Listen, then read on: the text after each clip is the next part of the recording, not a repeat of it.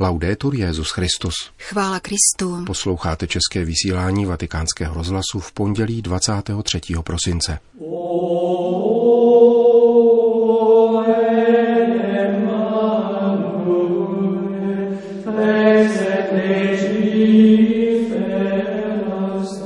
Když si rodiče dokáží hrát s dětmi, činí co si velikého, řekl papež František malým pacientům, kteří docházejí do domu svaté Marty. Potom vám přečteme první část listu papeže Františka o významu a hodnotě jesliček Admirabile Signum. Hezký poslech přejí Milan Glázer a Jana Gruberová.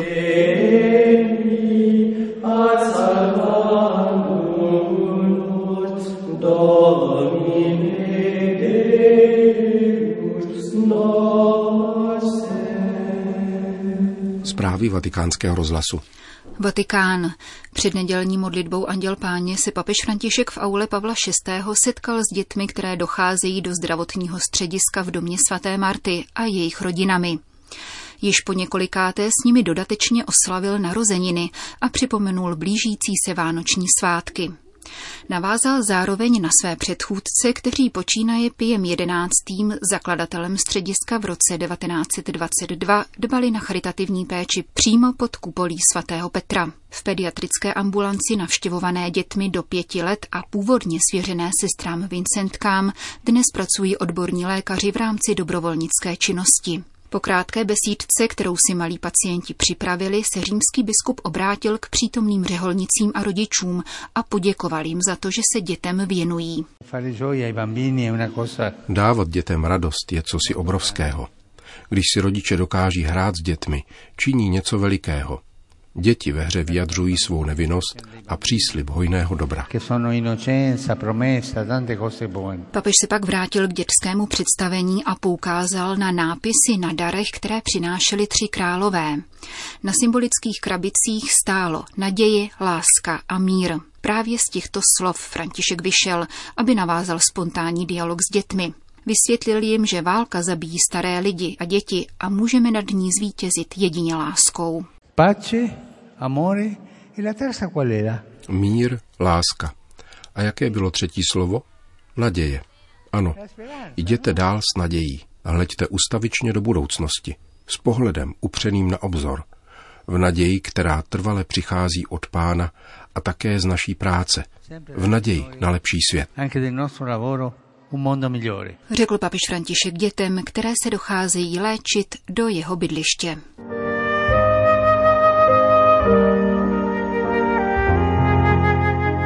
Vatikán, Würzburg. Emeritní papež založil při německém listě Tages Post nadaci pro katolickou publicistiku. Obecně prospěšná nadace bude investovat do vzdělávání katolických novinářů a do opatření, která by katolickému hlasu v médiích zajišťovala širší rezonanci. Šéf redaktor katolického týdeníku Tages Post v tomto týdnu oznámil, že nadace od nynějška začne s podporou katolické mediální práce formou krátkodobých finančních projektů a strategických investic. Přeji si, aby byl slyšet katolický hlas, zdůvodnil Benedikt XVI. svou iniciativu.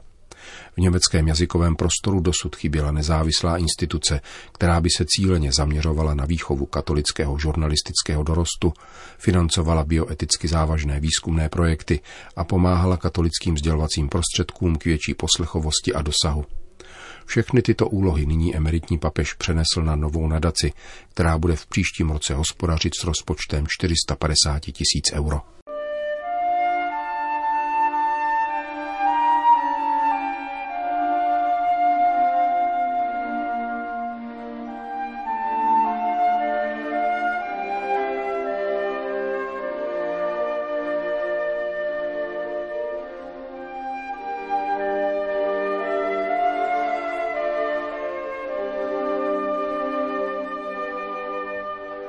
Petrův nástupce letos vydal apoštolský list Admirabile Signum o významu a hodnotě jesliček, který vám v těchto dnech postupně přečteme. Dnes přinášíme první část.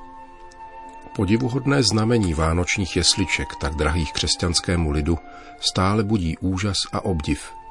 Znázornění události Ježíšova narození je jednoduchým a radostným zvěstováním tajemství vtělení Božího Syna – Jesličky jsou totiž jakýmsi živým evangeliem, kterým překypují stránky písma svatého.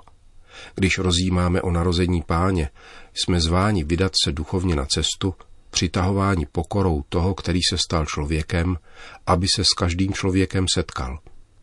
Zjišťujeme, že nás miluje do té míry, že se s námi sjednocuje, abychom se také my mohli sjednotit s ním.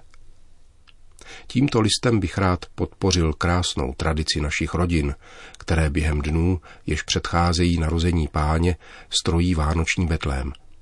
A také zvyk umístěvat ho na pracoviště, do škol, nemocnic, vězení, na náměstí.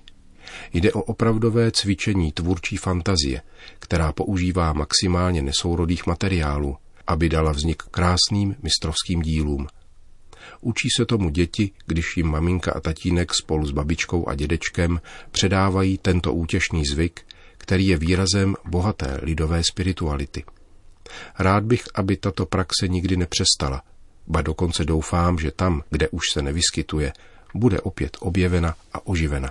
Původ jesliček souvisí především s několika evangelními podrobnostmi o Ježíšově narození v Betlémě. Evangelista Lukáš říká stručně, že Maria porodila svého jednorozeného syna, zavinula ho do plének a položila do jeslí, protože v zájezdním útulku nebylo pro ně místo. Ježíš byl uložen do jeslí, které se latinsky označují slovem prezepium, odtud je italské prezepe, tedy vánoční jesličky či betlém. Při příchodu na tento svět nalezl syn boží místo tam, kam přicházejí zvířata pro pokrm. Seno se stává prvním lůžkem tomu, který se zjeví jako chléb, který se stoupil z nebe. Symbolika, kterou pochopil již svatý Augustin spolu s dalšími otci, když napsal Položili ho do jeslí a on se stal naším pokrmem. Jesličky totiž obsahují různá tajemství Ježíšova života a přibližují je našemu každodennímu životu. Podívejme se však rovnou na původ jesliček, jak je chápeme my. Putujme v duchu do Greča v Reatinském údolí, kde se svatý František zastavil pravděpodobně cestou z Říma, kde 29. listopadu 1223 obdržel od papeže Honoria III. schválení svojí řehole. Po pouti do svaté země mu tamnější jeskyně připomněly betlémskou krajinu a je možné, že prostáček z Asízy byl v římské bazilice Pany Marie Větší oslněn mozaikami, které zobrazují Ježíšovo narození právě poblíž místa, kde se podle starobylé tradice uchovávají desky jeslí. Františkánské prameny podávají podrobnost toho, co se dělo v Gréču. 14 dní před Vánocemi František zavolal jednoho tamního muže jménem Jan, kterého požádal, aby mu pomohl splnit jedno přání. Chtěl bych totiž oslavit památku toho dítěte, které se narodilo v Betlémě a chtěl bych pokud možno svýma očima vidět hořkou nouzi, kterou už jako dítě muselo snášet, jak leželo v jeslích, u nich stál vůl a osel, i jak leželo na seně – když to ten dobrý muž uslyšel spěšně, na jmenovaném místě připravil všecko, jak mu světec uložil. Dne 25.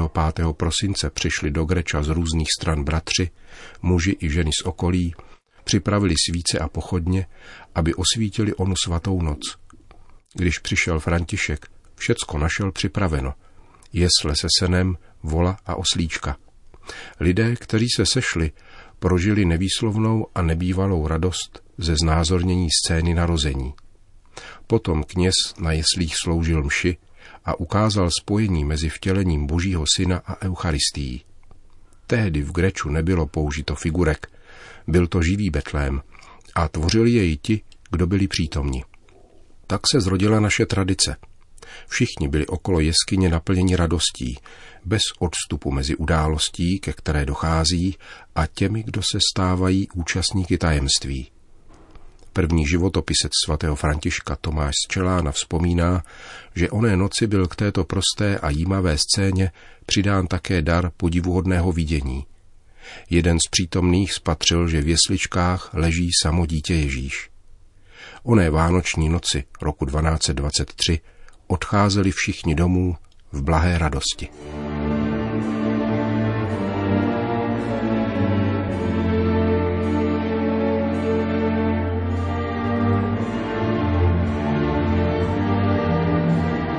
Čteme vám z listu papeže Františka o významu a hodnotě jesliček Admirabile Signum.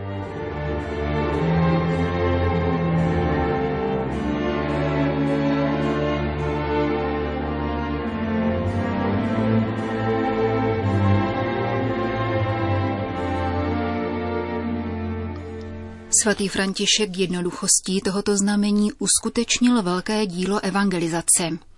Jeho učení proniklo srdce křesťanů, kde tkví dodnes jako rizí prostá forma opětovného předkládání krásy naší víry. Kromě toho samotné místo, kde vznikly první jesličky, vyjadřuje a vzbuzuje tyto pocity. Grečo se stává útočištěm duše, která se skrývá ve skále, obklopena tichem. Proč vzbuzují jesličky takový úžas a dojímají nás? Především proto, že ukazují boží něhu. Stvořitel veškerenstva se snižuje k naší nepatrnosti.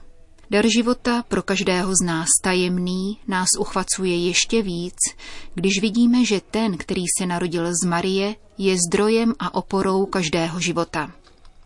Ježíši nám Otec daroval bratra, který nás přichází hledat, když jsme dezorientováni a ztrácíme směr. Věrného přítele, který je nám stále na blízku. Daroval nám svého syna, který nám odpouští a pozvedá z hříchu. Strojení Betléma v našich domovech nám pomáhá znovu prožívat událost, která se stala v Betlémě. Evangelia přirozeně nadále zůstávají zdrojem, který nám onu událost umožňuje poznat a rozjímat o ní. Nicméně její znázornění vánočním Betlémem pomáhá si ji představit, probouzí city, vtahuje nás do dějin spásy, abychom se cítili současníky této události, která je živá a aktuální v nejrůznějších historických a kulturních kontextech. Již od svého františkánského původu jsou jesličky především pozváním cítit a dotknout se chudoby, kterou si boží syn zvolil svým vtělením.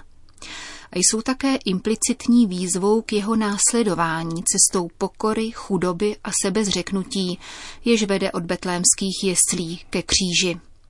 Zvou k setkání s ním a ke slitovné službě těm nejpotřebnějším bratřím a sestrám.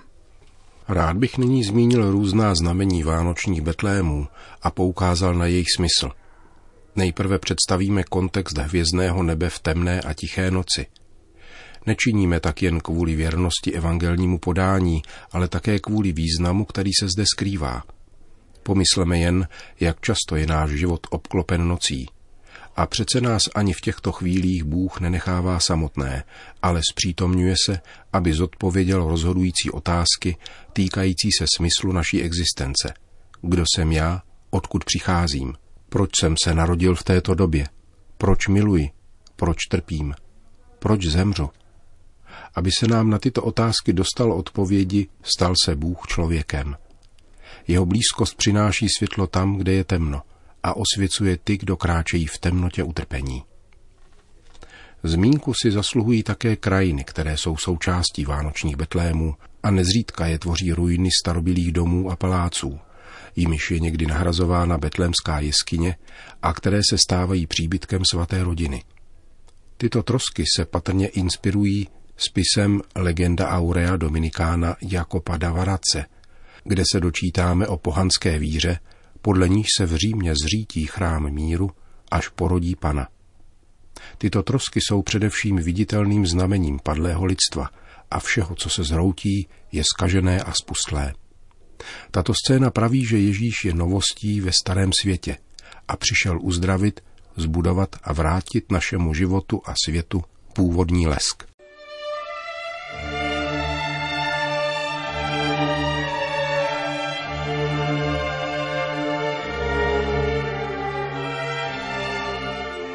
Slyšeli jste první část z četby apoštolského listu papeže Františka o významu a hodnotě jesliček. Končíme české vysílání vatikánského rozhlasu. Chvála Kristu. Laudetur Jezus Christus.